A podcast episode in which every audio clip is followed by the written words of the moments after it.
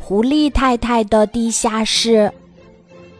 狐狸太太为自己建了一个特别的房子，那房子只在地上露出一个小小的烟囱。狐狸太太的房子就在这个烟囱的下面，那是一个大大的地下室。烟囱旁边的草地上有一个小小的木门，狐狸太太每天就是从这里回家的。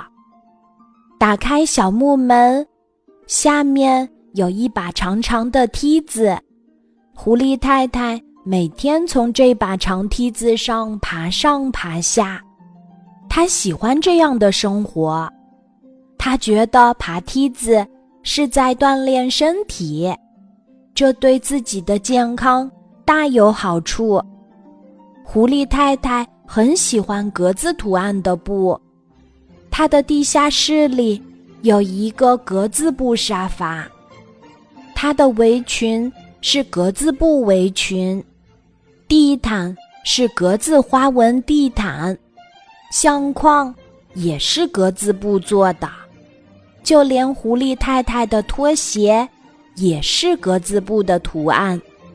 狐狸太太的地下室冬暖夏凉，冬天外面冰雪覆盖，狐狸太太升起暖炉，煮着红茶。地下室顶上的烟囱冒着一圈一圈的白气，像一团团云朵飞到天上去了。暖暖的地下室里，狐狸太太悠闲地看着书。今天，他读到了一个奇幻的故事。狐狸太太读着读着，就坐不住了。她决定照着书里的主人公，自己来制作探险器。可这探险器需要的材料，也太简单了吧！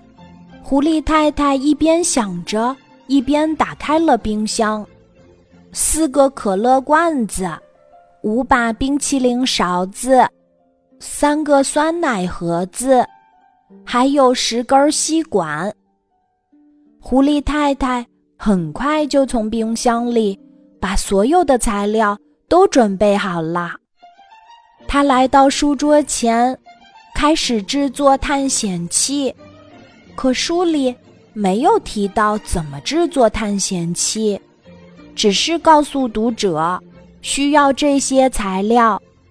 狐狸太太觉得自己遇到了困难，但这些困难并不能难倒她。她打算自己试一试。从冰箱里拿出来的可乐好冰啊，我是不是该放到暖炉边儿暖一暖呢？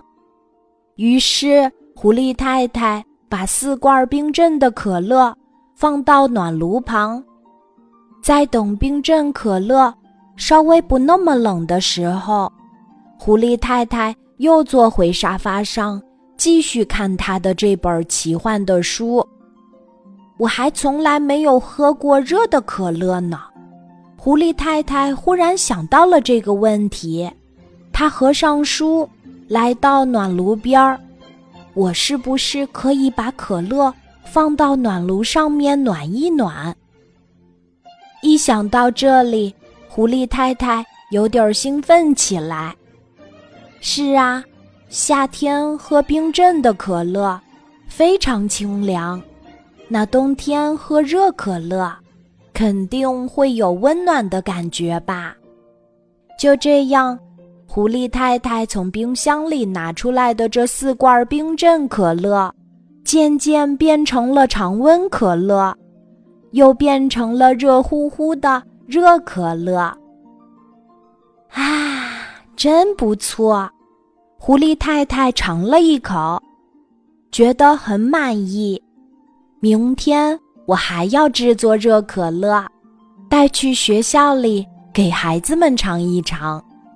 狐狸太太开心地想着：“是的，她是一位老师，每次有好吃的，总会想到和学生们一起分享。”此刻，狐狸太太的地下室里不仅温暖，还飘满了甜甜的热可乐的味道。